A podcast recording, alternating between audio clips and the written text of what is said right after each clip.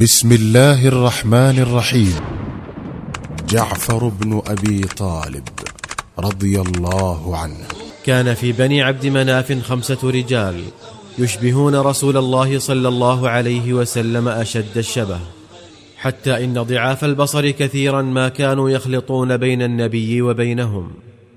ولا ريب في أنك تود أن تعرف هؤلاء الخمسة الذين يشبهون نبيك عليه أفضل الصلاة وأزكى السلام، فتعال نتعرف عليهم. إنهم أبو سفيان بن الحارث بن عبد المطلب، وهو ابن عم الرسول وأخوه من الرضاع، وقثم بن العباس بن عبد المطلب، وهو ابن عم النبي أيضا، والسائب بن عبيد بن عبد يزيد بن هاشم جد الإمام الشافعي رضي الله عنه، والحسن بن علي سبط رسول الله صلى الله عليه وسلم. وكان أشد الخمسة شبها بالنبي صلوات الله وسلامه عليه. وجعفر بن أبي طالب، وهو أخو أمير المؤمنين علي بن أبي طالب. فتعال نقص عليك صورا من حياة جعفر. كان أبو طالب على الرغم من سمو شرفه في قريش وعلو منزلته في قومه رقيق الحال كثير العيال، وقد ازدادت حاله سوءا على سوء بسبب تلك السنة المجدبة التي نزلت بقريش فأهلكت الضرع وحملت الناس على أن يأكلوا العظام البالية. ولم يكن في بني هاشم يومئذ أيسر من محمد بن عبد الله ومن عمه العباس. فقال محمد للعباس: يا عم، إن أخاك أبا طالب كثير العيال، وقد أصاب الناس ما ترى من شدة القحط ومضض الجوع، فانطلق بنا إليه حتى نحمل عنه بعض عياله، فآخذ أنا فتى من بنيه وتأخذ أنت فتى آخر فنكفيهما عنه. فقال العباس: لقد دعوت إلى خير وحضضت على بر. ثم انطلقا حتى أتيا أبا طالب، فقالا له: إنا نريد أن نخفف عنك بعض ما تحمله من عبء عيالك حتى ينكشف هذا الضر الذي مس الناس. فقال لهما: إذا تركتما لي عقيلا فاصنعا ما شئتما. فأخذ محمد عليا وضمه إليه، وأخذ العباس جعفرا وجعله في عياله. فلم يزل علي مع محمد حتى بعثه الله بدين الهدى والحق، فكان أول من آمن من الفتيان. وظل جعفر مع عمه العباس حتى شب وأسلم واستغنى عنه. انضم جعفر بن أبي طالب إلى ركب النور هو وزوجه أسماء بنت عميس منذ أول الطريق، فقد أسلما على يدي الصديق رضي الله عنه قبل أن يدخل الرسول دار الأرقم.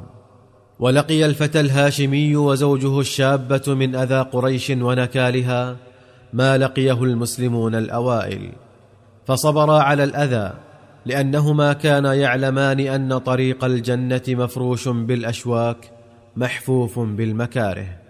ولكن الذي كان ينغصهما وينغص إخوتهما في الله أن قريشا كانت تحول دونهم ودون أداء شعائر الإسلام، وتحرمهم من أن يتذوقوا لذة العبادة، فقد كانت تقف لهم في كل مرصد وتحصي عليهم الأنفاس.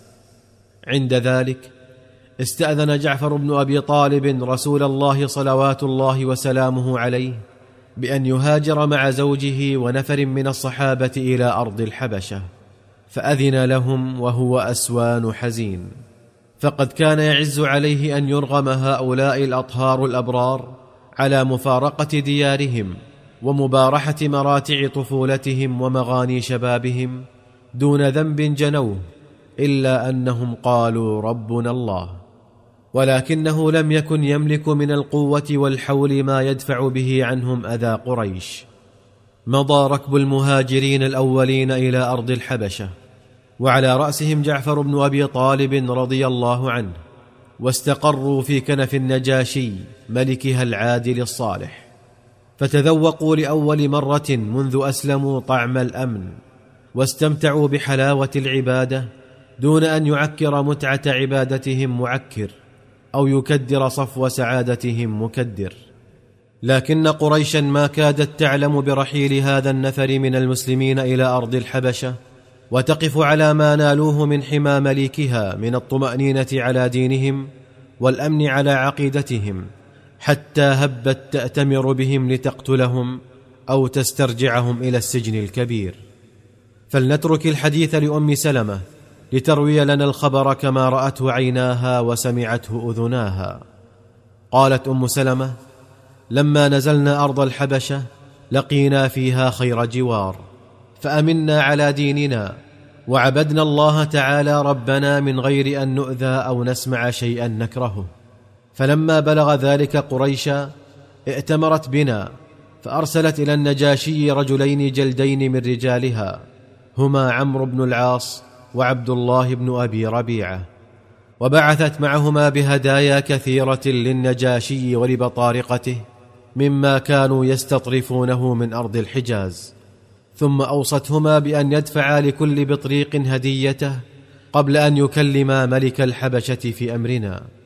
فلما قدم الحبشة لقيا بطارقة النجاشي ودفعا إلى كل بطريق هديته، فلم يبق أحد منهم إلا أهديا إليه، وقالا له: إنه قد حل في أرض الملك غلمان من سفهائنا، صبأوا عن دين آبائهم وأجدادهم وفرقوا كلمة قومهم، فإذا كلمنا الملك في أمرهم فأشيروا عليه بأن يسلمهم إلينا دون أن يسألهم عن دينهم، فإن أشراف قومهم أبصر بهم وأعلم بما يعتقدون.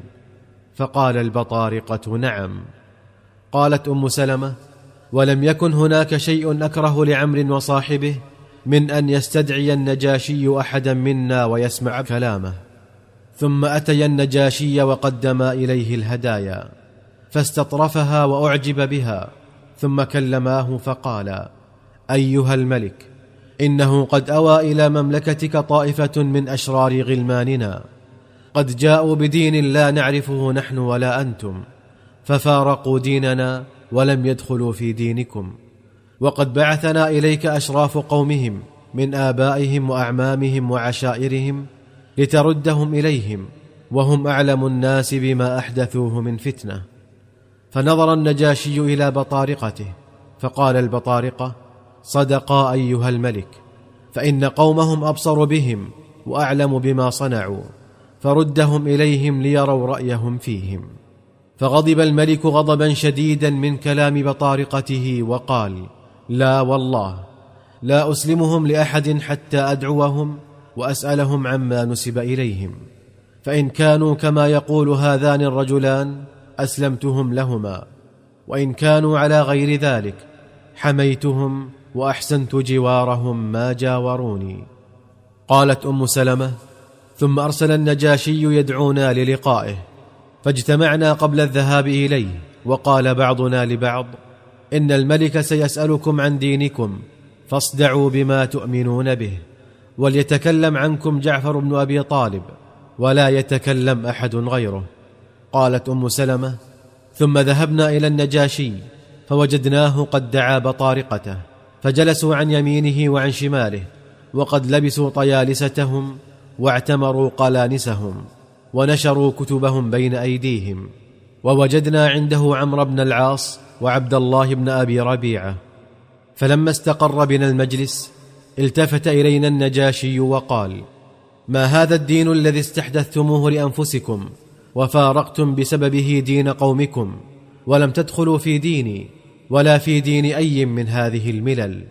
فتقدم منه جعفر بن أبي طالب وقال: أيها الملك، كنا قوما أهل جاهلية، نعبد الأصنام ونأكل الميتة ونأتي الفواحش ونقطع الأرحام ونسيء الجوار، ويأكل القوي منا الضعيف، وبقينا على ذلك حتى بعث الله إلينا رسولا منا نعرف نسبه وصدقه وأمانته وعفافه، فدعانا إلى الله لنوحده ونعبده ونخلع ما كنا نعبد نحن وآباؤنا من دونه من الحجارة والأوثان.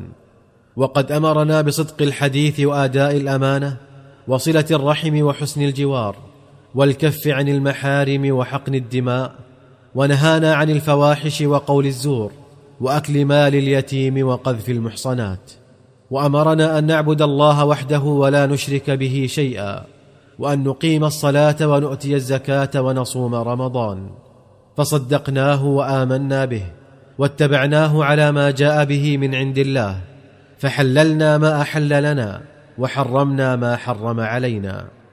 فما كان من قومنا أيها الملك إلا أن عدوا علينا فعذبونا أشد العذاب ليفتنونا عن ديننا ويردونا إلى عبادة الأوثان.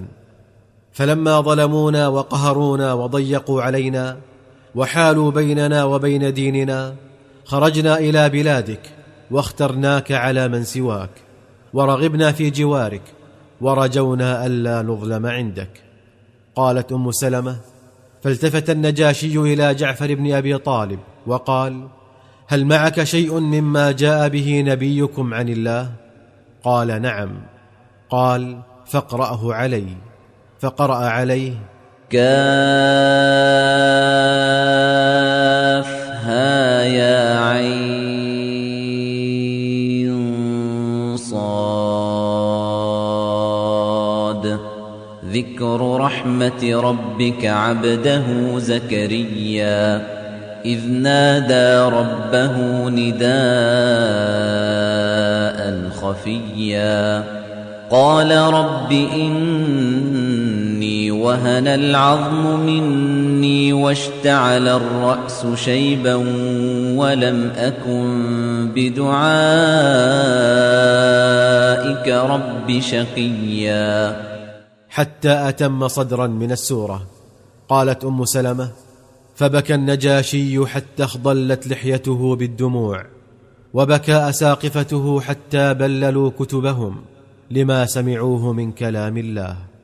وهنا قال لنا النجاشي: إن هذا الذي جاء به نبيكم والذي جاء به عيسى ليخرج من مشكاة واحدة.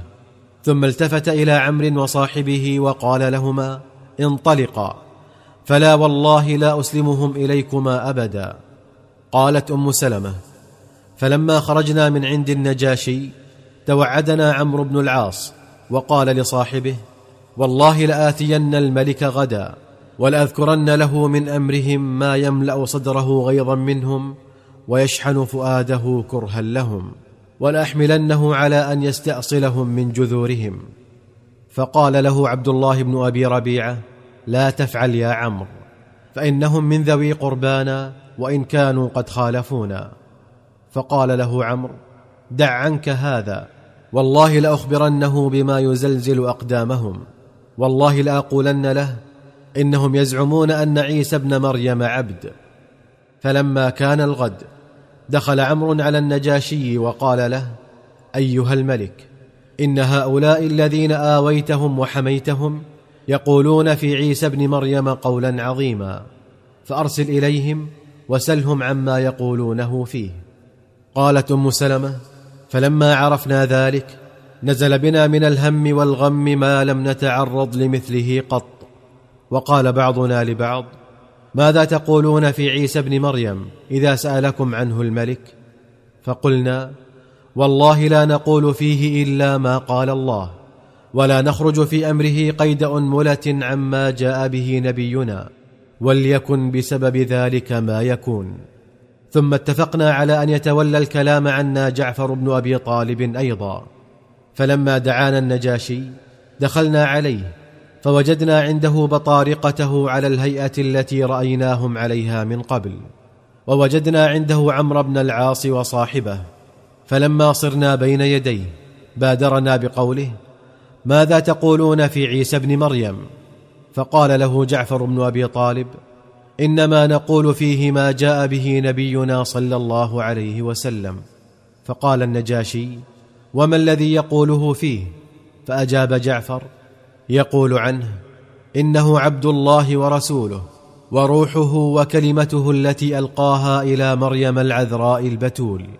فما إن سمع النجاشي قول جعفر حتى ضرب بيده الأرض وقال: والله والله ما خرج عيسى بن مريم عما جاء به نبيكم مقدار شعره. فتناخرت البطارقة من حول النجاشي استنكارا لما سمعوا منه، فقال: وإن نخرتم. ثم التفت وقال: اذهبوا فأنتم آمنون، من سبكم غرم ومن تعرض لكم عوقب. ووالله ما أحب أن يكون لي جبل من ذهب وأن يصاب أحد منكم بسوء. ثم نظر إلى عمرو وصاحبه وقال: ردوا على هذين الرجلين هداياهما فلا حاجة لي. قالت أم سلمة: فخرج عمرو وصاحبه مكسورين مقهورين يجران أذيال الخيبة. أما نحن فقد أقمنا عند النجاشي بخير دار مع أكرم جار.